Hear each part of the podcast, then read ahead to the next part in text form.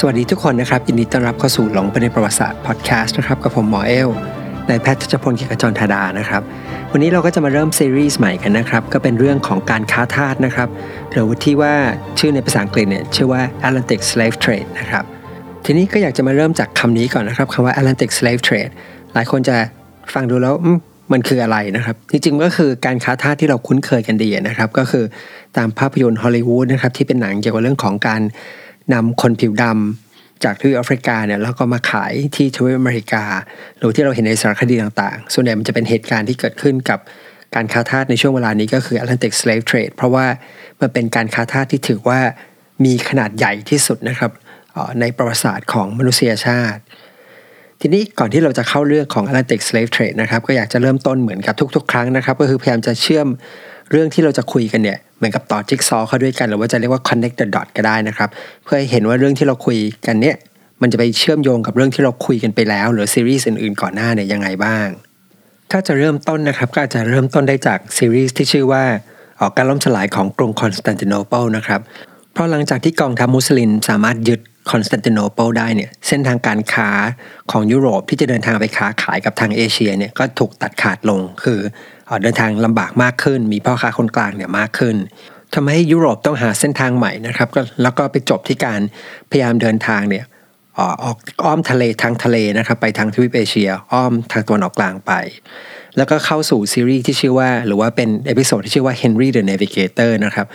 ซึ่งก็ที่เล่าเรื่องว่าเป็นเจ้าชายของโปรตุเกสนะครับที่เป็นคนริเริ่มหรือว่าให้มีการก่อตั้งโรงเรียนเดินเรือนะครับ ที่ทำให้มีการสะสมความรู้เนี่ยมากขึ้นเรื่อยๆ จนในที่สุดชาวโปรตุเกสนะครับ ก็สามารถที่จะเดินทางอ้อม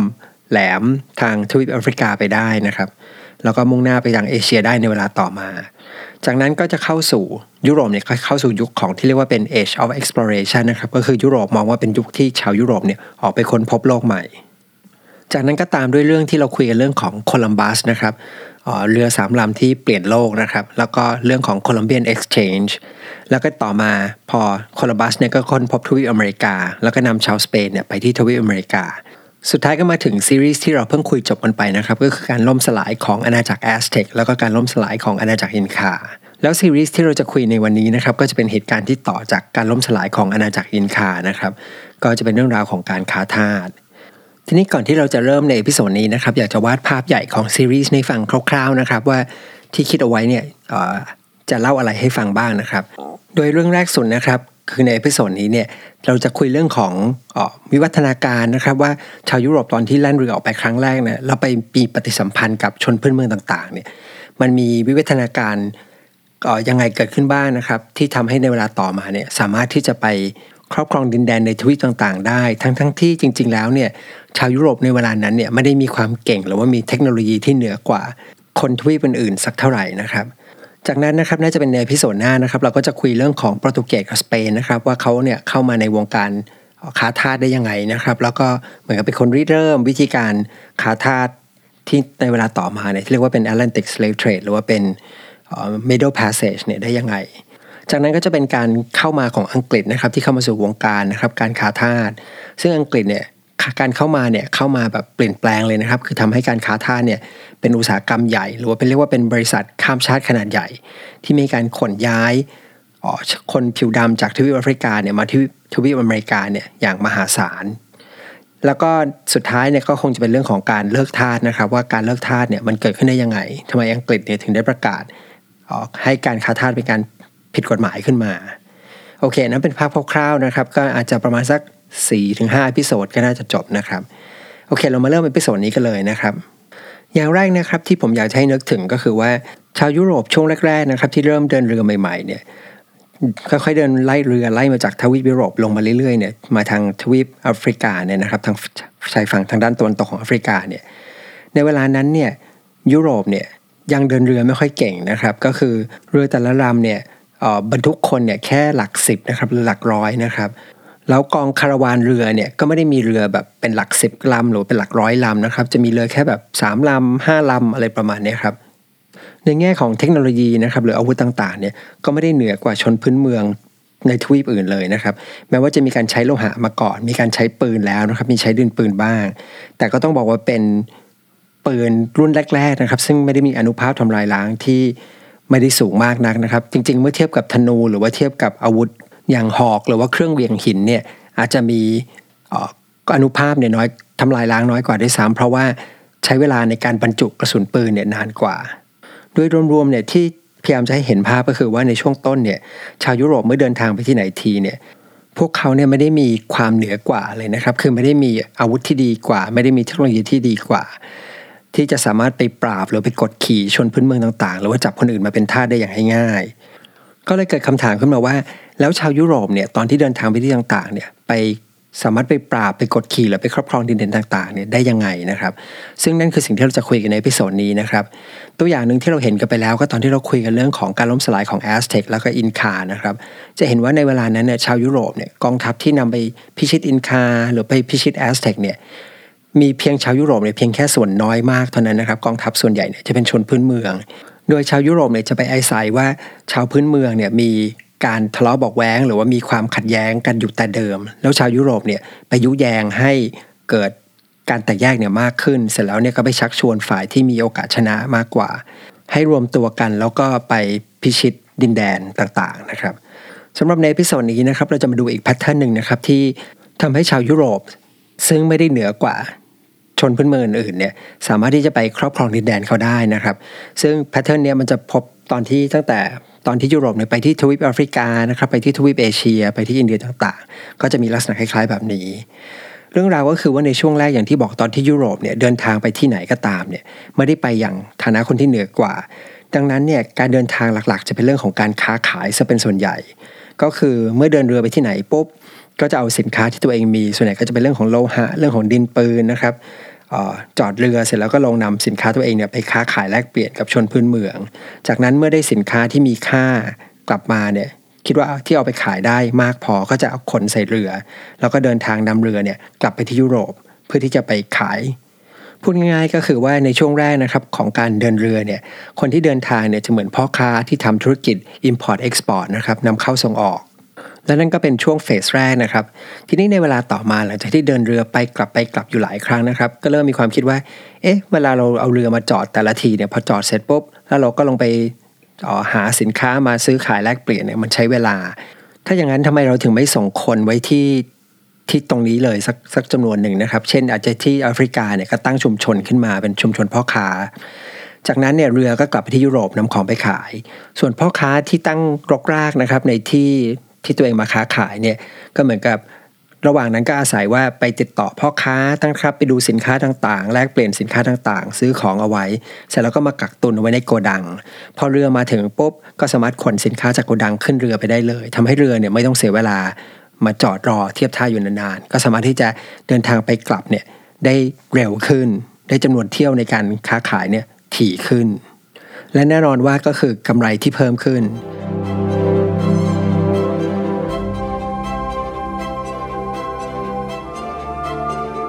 ทีนี้สำหรับคนที่จะไปที่ไปอยู่ในดินแดนต่างๆเนี่ยนะครับ ก็ต้องบอกว่าตอนนั้นเนี่ยก็ยังไม่ใช่เป็นช่วงที่คนเนี่ยตั้งใจจะไปตั้งรกรากนะครับหรืออยู่อย่างถาวร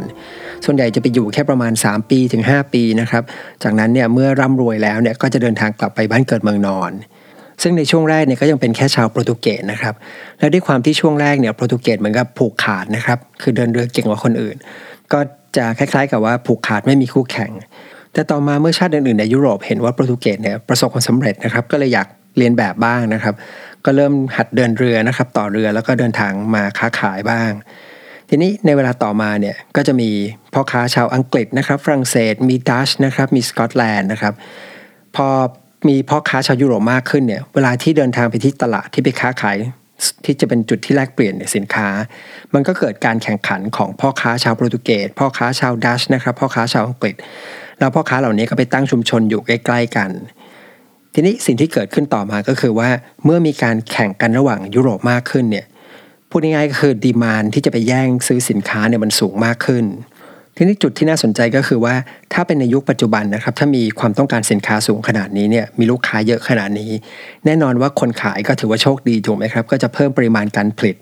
หรือไม่ก็หาสินค้าจากที่อื่นเนี่ยมาขายเพิ่มเติม เพื่อที่จะทำกำไรให้มากที่สุด เหมือนกับขยายกิจการได้มากขึ้น แต่ในยุคช่วงเวลานั้นนะครับ อาจจะด้วยความที่มันยังเป็นยุคก่อนที่โลกเนี่ยจะถูกครอบคลุมด้วยระบบทุนนิยมนะครับ ดังนั้นชนพื้นเมืองต่างๆนะครับ ส่วนใหญ่เนี่ยก็คือจะขายเท่าที่มีก็คือว่าผลิตมาเท่านี้ขายได้จำนวนหนึ่งพอใจแฮปปี้แล้วแล้วก็หยุดการขาย และอาจจะได้เหตุผลที่ว่าอีกเหตุผลหนึ่งก็คือว่าในยุคสมัยนั้นนะครับ การผลิตต่างๆเนี่ยมันยังไม่เหมือนปัจจุบันก็คือมันยังไม่เป็นเรื่องของการผลิตแบบอุตสาหกรรม มันยังเป็นลักษณะของการผลิตในครัวเรือนนะครับทำให้กำลังในการผลิตเนี่ยมันมันไม่ มันไม่สูงมาก คือไม่สามารถขยายเพิ่มกำลังการผลิตได้มาก ไม่มีโรงงานนะครับ ไม่มีเรื่องของการใช้ปุ๋ยเคมีนะครับ หรือว่าระบบชลประทานที่จะทำให้เพิ่มการผลิตได้อย่างมากมายมหาศาล แน่นอนสิ่งที่เกิดขึ้นตามมานะครับก็คืออย่างที่เราคุ้นเคยกันดีก็คือว่า demand มันเยอะความต้องการมันเยอะแต่ supply เนี่ยมันน้อยทำให้สินค้านั้นเนี่ยมันมีราคาแพงมากขึ้น ที่ที่สิ่งที่เกิดขึ้นก็คือว่าเมื่อสินค้ามีราคาแพงมากขึ้นเนี่ยทางฝั่งคนขายเนี่ยเขาคนเพราะว่าเอ้ยไม่ต้องเห็นผลิตเยอะๆเลยแค่ขายนิดหน่อยเนี่ยก็ได้เงินเท่ากับตอนที่ทำงานเยอะๆแล้ว ก็เลยตัดสินใจที่จะขายน้อยลงไปอีกนะครับ ก็คือว่า ขายน้อยแต่ได้เงินเท่าเดิม แล้วก็หยุดอยู่ตรงนั้น ทีนี้เหตุผลว่าทำไมคนไม่อยากจะขายให้รวยมากๆนะครับ อีกเหตุผลหนึ่งก็อาจจะเป็นเพราะว่าคืออย่างถ้าเป็นยุคในปัจจุบันเนี่ยสินค้าที่ให้ซื้อขายเนี่ยมันมีอยู่เยอะมากถูกไหมครับ เหมือนกับว่าสินค้าเพื่อความบันเทิง เพื่อความสะดวกสบายนะครับ อาหารการกินต่างๆเนี่ยมันมีอะไรให้เราซื้อเนี่ยเยอะมาก แต่ในยุคสมัยโบราณเนี่ยถึงมีเงินเยอะมากเนี่ยก็ไม่รู้จะไปซื้ออะไร เพราะว่ามันไม่มีสิ่งของแปลกๆใหม่ๆ ไม่มีเครื่องใช้เครื่องมือแกจิตที่ทันสมัยอะไรนะครับ เพราะฉะนั้นคนเนี่ยก็เลยรู้สึกว่าถ้ารวยถึงจุดหนึ่งแล้วเนี่ยก็ไม่รู้จะหาเงินไปต่อเพื่ออะไร และด้วยเหตุนี้นะครับ ก็คือทำให้การแข่งขันของชาวยุโรปเนี่ยมันสูงมากขึ้น แล้วการแข่งขันที่เริ่มดุเดือดมากขึ้นนะครับ เริ่มรุนแรงมากขึ้นเนี่ยก็เลยนำไปสู่เฟสถัดไปนะครับของความสัมพันธ์ระหว่างยุโรปกับคนที่ชาวยุโรปเนี่ยไปปีปฏิสัมพันธ์ด้วย เพราะเมื่อยุโรปเนี่ยเริ่มมองว่าแต่ละประเทศเนี่ยเป็นคู่แข่งมากขึ้น ก็ยังมีลักษณะเหมือนเดิมก็คือว่า ไปแย่งกันซื้อขายสินค้า เสร็จแล้วก็มาใส่ในโกดังนะครับ บางครั้งเนี่ยก็มีการโจมตีโกดังของชาติอื่น เพื่อไปปล้นสะดมนะครับหรือแย่งขโมยสินค้ากันใช้วิธีง่าย ๆเลย ดังนั้นในโกดังเนี่ยก็ต้องเริ่มมีกองทหารเนี่ยเข้ามานะครับมีป้อม มีกองทัพเล็กๆเนี่ยเกิดขึ้นเพื่อที่จะมาคุ้มครองหรือปกป้องสินค้านะครับทำให้ใน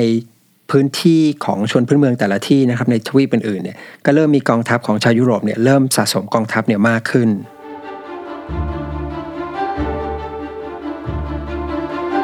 ทีนี้จะเห็นว่าจากที่เราคุยกันมาในช่วงแรกเนี่ยเป็นลักษณะของยุโรปเนี่ยส่งพ่อค้ามา ในเวลาต่อมาเนี่ยเริ่มมีเรื่องของการทหารเนี่ยเข้ามาเกี่ยวข้อง แต่เฟสถัดไปเนี่ยจะมีเรื่องของการเมืองเข้ามาเกี่ยวข้องด้วย คืออย่างนี้ครับ เมื่อมีผู้ผลิตอยู่คนเดียวถูกไหมครับ และของมีจำกัดนะครับมีสินค้ามีจำกัด แต่มีคนเนี่ยแย่งซื้อกันมากมาย ทางชาวยุโรปนะครับก็เลยพยายามที่จะไปเหมือนกับสร้างความสัมพันธ์พิเศษนะครับหรือว่ามีความสนิทสนมเป็นพิเศษกับชนพื้นเมืองนะครับ ทีนี้ แน่นอนก็คือชนพื้นเมืองต่างๆเนี่ยที่ชาวยุโรปเข้าไปมีปฏิสัมพันธ์ด้วยเนี่ยหลายครั้งเนี่ยมันมีเรื่องของการเมืองท้องถิ่นเนี่ยเข้ามาเกี่ยวข้องด้วย ก็คือว่าในพื้นที่นั้นอาจจะมีผู้นำสองคนนะครับที่เหมือนกับมีแข่งแย่งตำแหน่งกันอยู่ก็ได้นะครับ แล้วชาวยุโรปเนี่ยก็ทำเหมือนที่ถนัดเลยกันนะครับ ก็คือว่าเหมือนกับไปยุให้ความแตกแยกเนี่ยมันมากขึ้น จากนั้นเนี่ยก็เริ่มเข้าข้างฝั่งใดฝั่งหนึ่ง โดยเฉพาะฝั่งที่มีโอกาสชนะมากขึ้น อาจจะเป็นลักษณะที่เหมือนกับไปสัญญาว่าเดี๋ยวเราจะช่วยนะ เดี๋ยวเราจะเอาหาอาวุธมาให้เราจะให้กำลังทหารของเราเนี่ยมาช่วย แต่เมื่อคุณได้เป็นผู้นำแต่เพียงผู้เดียวแล้วนะครับ หรือว่าเป็นผู้ปกครองแล้วเนี่ย อย่าลืมนะทำการค้ากับเราเท่านั้น อย่าไปค้าขายกับยุโรปชาติอื่น ดังนั้นในช่วงเวลานี้เนี่ยยุโรปเนี่ยก็เริ่มเข้าไปข้องเกี่ยวกับการเมืองท้องถิ่นมากขึ้น ทีนี้แน่นอนว่าคือสุดท้ายเนี่ยเมื่อผู้นำที่ชาวยุโรปเนี่ยสนับสนุนขึ้นมาเป็นหัวหน้า มันก็สามารถที่จะเจรจากันได้ง่ายขึ้น สามารถที่จะทำการค้าเนี่ยเราคุยกันได้มากขึ้น มันก็นำไปสู่เฟสถัดไปก็คือตอนที่ชาวยุโรปเนี่ยเริ่มเข้าไปเกี่ยวข้องกับกระบวนการผลิตมากขึ้น เหตุการณ์มันอาจจะเป็นอย่างนี้ก็ได้ครับ ก็คือว่าหลังจากที่เริ่มสนิทกันแล้วเนี่ยชาวยุโรปก็เริ่มบอกว่า ผลิตอันนี้เพิ่มขึ้นได้ไหม อยากจะได้สินค้าเนี่ยมากขึ้น แล้วอยากจะได้ช่วงเวลานั้นเวลานี้อะไรประมาณนี้นะครับ ทีนี้ในเวลาต่อมาเนี่ยด้วยความที่สนิทมากขึ้นอาจจะเป็นลักษณะที่เหมือนกับขอพื้นที่เลยก็ได้ว่าอะไม่เป็นไรขอเป็นพื้นที่เลยแล้วกันแล้วเดี๋ยวชาวยุโรปเนี่ยจะเอาคนหรือว่าแรงงานของชาวยุโรปเนี่ยมาช่วยผลิต หรือว่าบางครั้งก็จะเป็นลักษณะของการที่แบบอะชาวยุโรปเนี่ยส่งแรงงานมาส่วนหนึ่งแต่ว่าขอขอซื้อหรือขอยืมแรงงานเนี่ยมาช่วย ลิตด้วยได้ไหมมาช่วยเพาะปลูกด้วยได้ไหม ซึ่งชาวยุโรปทำอย่างนี้เนี่ยเพราะว่าสามารถที่จะควบคุมหรือว่าดูแลการผลิต ให้เป็นไปอย่างที่ตัวเองเนี่ยต้องการได้ง่ายขึ้นถูกไหมครับ ซึ่งเฟสนี้นะครับหรือระยะเวลาช่วงนี้เนี่ยมันก็คือเป็นช่วงเวลาที่ยุโรปเนี่ยเริ่มเข้าไปครอบครองดินแดนแล้วนะครับ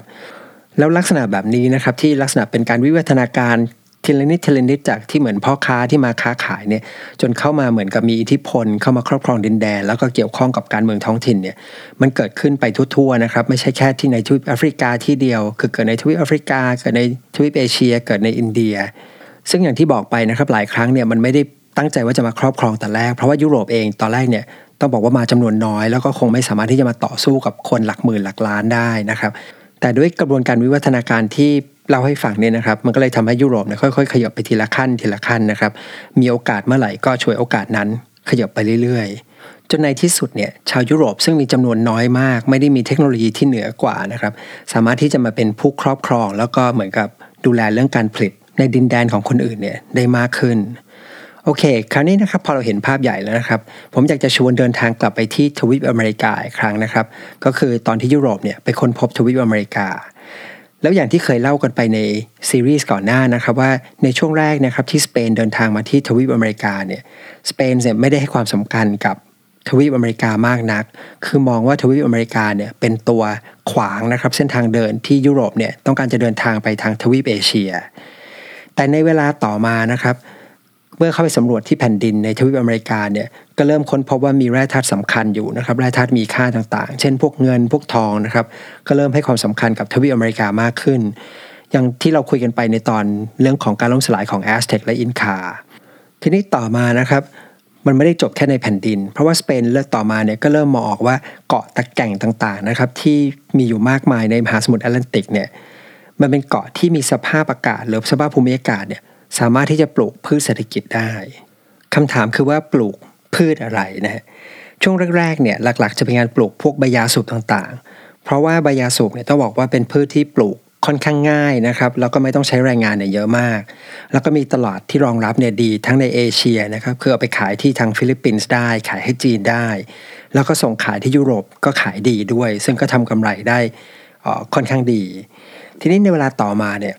ชาวสเปนเนี่ยก็ค้นเพราะว่ามันมีพืชเศรษฐกิจอีกชนิดหนึ่งที่มีมูลค่ามากกว่าทำกำไรได้มากกว่าใบยาสูบ